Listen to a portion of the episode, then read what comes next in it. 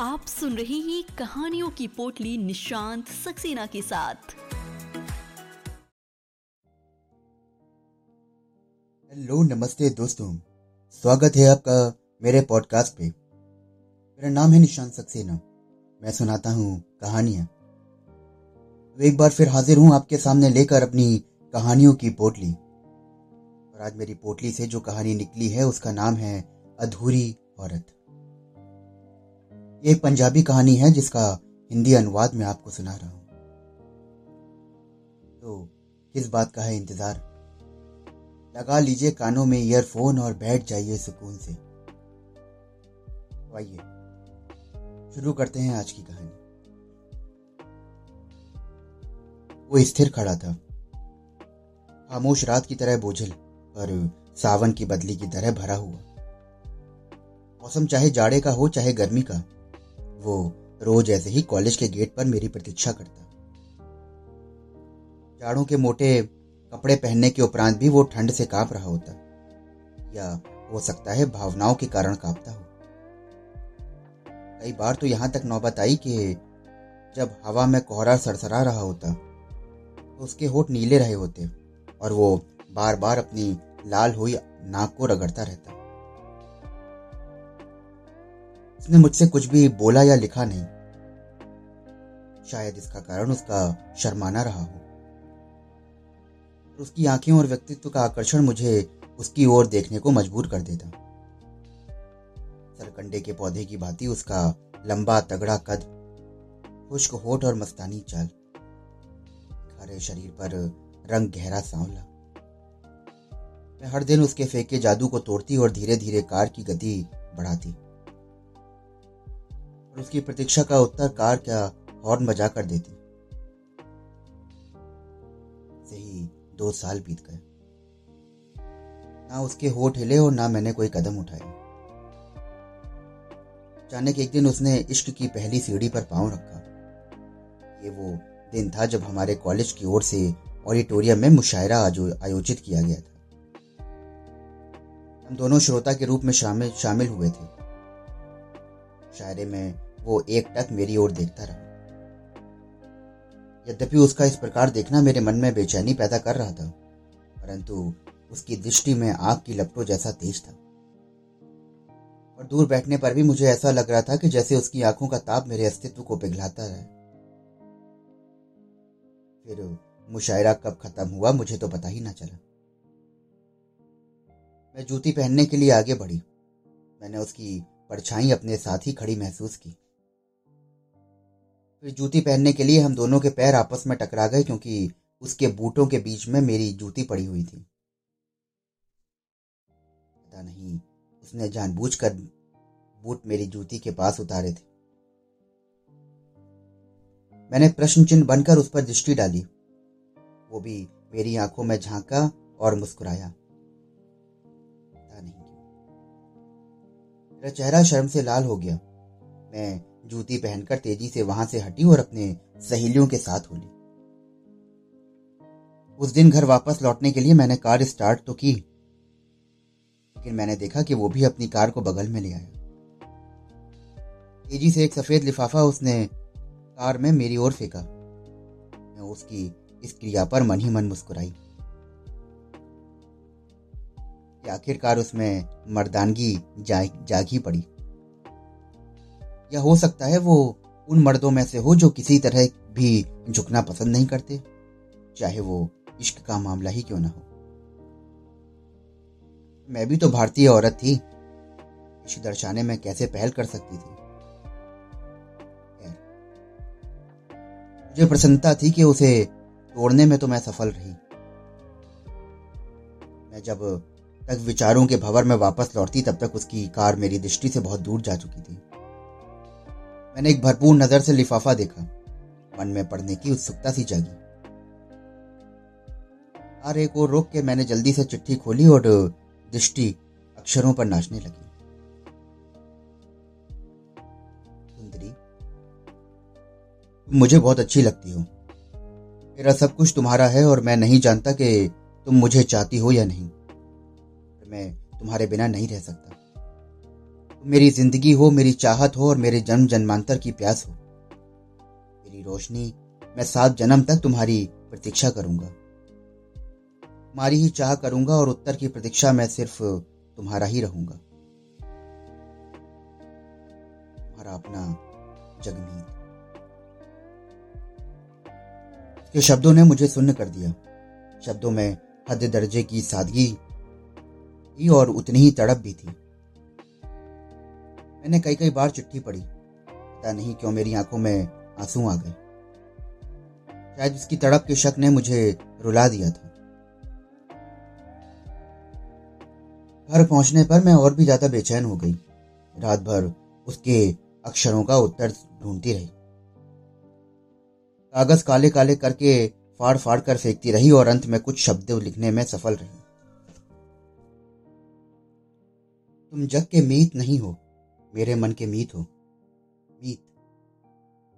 मैं भी उसी आग में जल रही हूँ जिसमें तुम जल रहे हो। मैं तुम्हें शिद्दत से प्यार करती हूँ। बहुत बेरहम हो।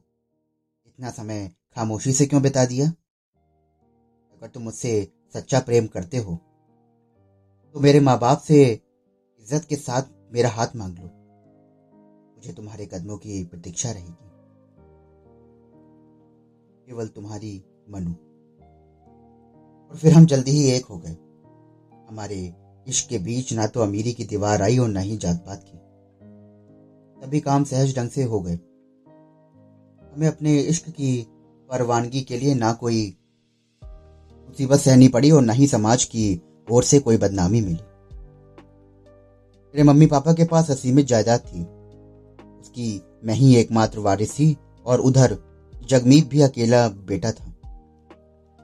मैं अपने प्यार में इतने मस्त और डूबे हुए थे कि हमें पता ही नहीं चला कि साल कैसे बीत गया। जब इश्क का बुखार उतरने लगा तो हमें कुछ आसपास का ख्याल आया। जगमीत और मैंने अनुभव किया कि मेरे और उसके माता पिता हमसे कुछ चाहते हैं। हाँ कुछ चाहते हैं। वो चाहते हैं कुल का चिराग। दोनों खानदानी जायदाद का वारिस। लड़की हो या लड़का, और फिर हर महीने किसी अपराधी की भांति मेरी जात पड़ताल होने लगी। बेटा, तुम्हें दिन चढ़े हैं या नहीं? ये माँ के शब्द थे। बहू, बेटा कुछ खट्टा मीठा खाने को जी करता है या नहीं? ये सास के शब्द थे। पर जब हर महीने मुझे चढ़ते घटते महावारी आ जाती तो दोनों परिवारों पर मायूसी छा जाती। और इसी तरह से दूसरा साल भी बीत गया। तीसरे वर्ष हम भी कुछ चिंतित हो गए थे। मैंने अपने सभी टेस्ट करवा लिए।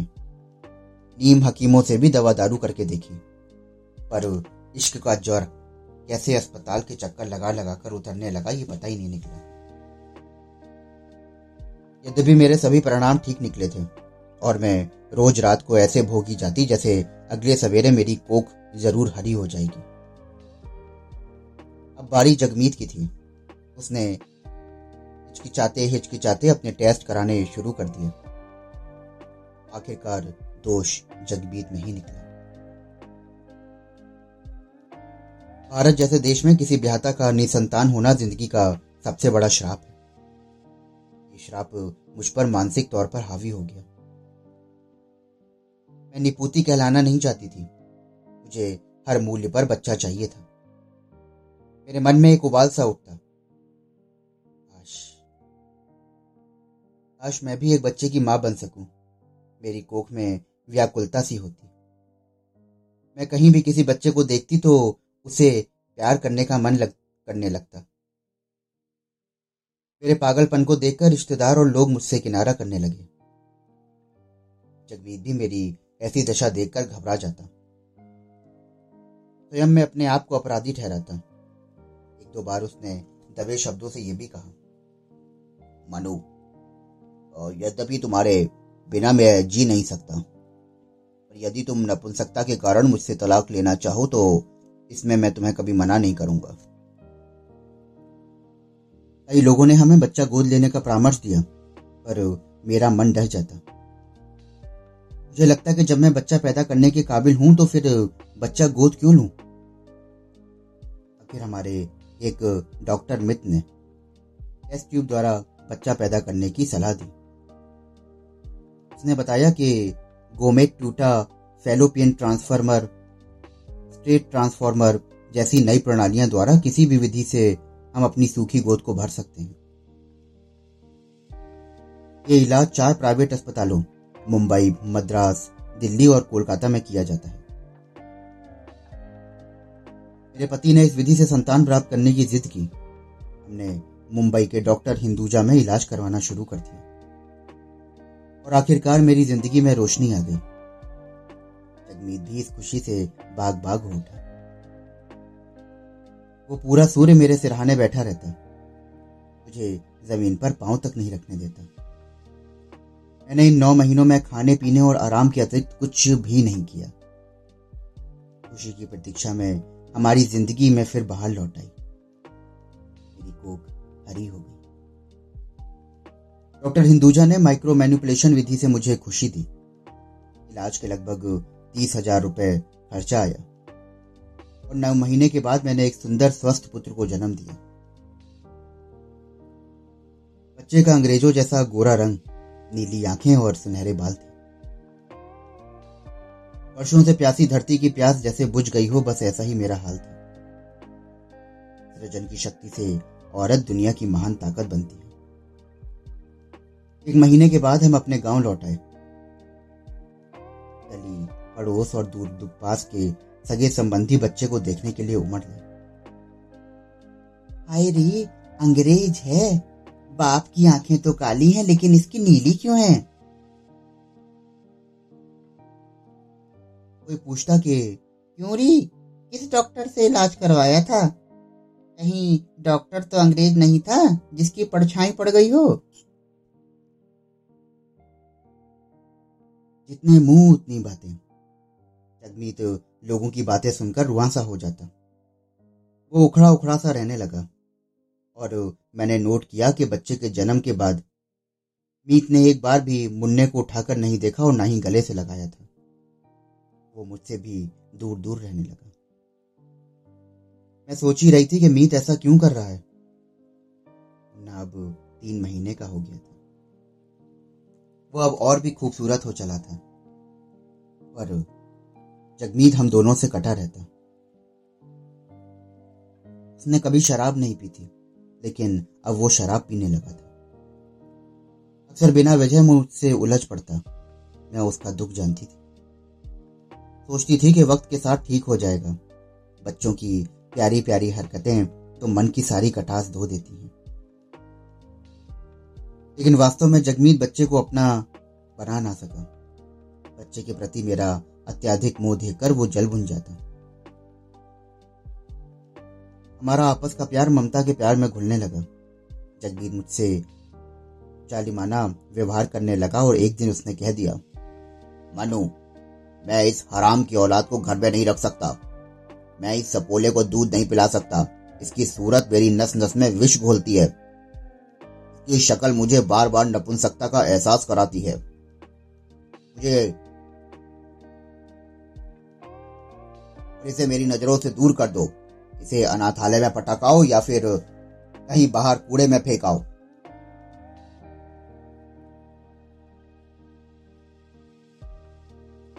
ये बात करते हुए कभी सर के बाल नोचता और कभी क्रोध में पागल हो जाता। रात भर मुझे रोते बीता। मुन्ना मुन्ना तो मेरा जगर का टुकड़ा है। मैंने तो उसे अपने खून से सींचा है। अपने मांस से सृजित किया है। मैं अपनी आंतों को, अपने तन के टुकड़े को गालियों में कैसे आ सकती थी? मुझे ये बिल्कुल भी बर्दाश्त नहीं था कि कोई उसे गालियाँ दे। मैंने जगबीत से लाखों मिन्नतें करी। पर वो तो टस से मस ना हुआ। अंत में सुबह मैंने जगमीत का घर त्यागने का निर्णय ले लिया। घर की दहलीज लागने पर मैं फफक के रो पड़ा। मैं सोची रही थी कि अब भी जगमीत मुझे रोक लेगा, पर मेरी वर्षों की मोहब्बत ममता की बाढ़ में बह गई। मुझे वहाँ किसी ने नहीं रोका, किसी ने भी आवाज़ नहीं दी। मैं कोक का मर्द पाकर सर के मर्द का गवाह को गवाह बैठी थी। बच्चे को गोद में लेकर मुझे ऐसा लगा कि जैसे पूर्णता प्राप्त करके भी मैं अपूर्ण हूँ। अभी भी अधूरी हूँ। मैं अभी भी अधूरी हूँ। तो दोस्तों, अभी आप सुन रहे थे मेरे साथ कहानी अधूरी औरत। ये कहानी लिखी थी मनमोहन कौर जी ने। एक पंजाबी कहानी थी जिसका हिंदी अनुवाद में आपको सुना रहा था। आशा करता हूँ कि आपको ये कहानी बहुत पसंद आई होगी। आपको कहानियाँ सुनने का शौक है और आप ऐसी और भी कहानियाँ सुनना चाहते हैं तो मेरे चैनल को फॉलो करिए। तो आइए। अब इस कहानी के बाद आनंद लेते हैं इस प्यारे से गीत का।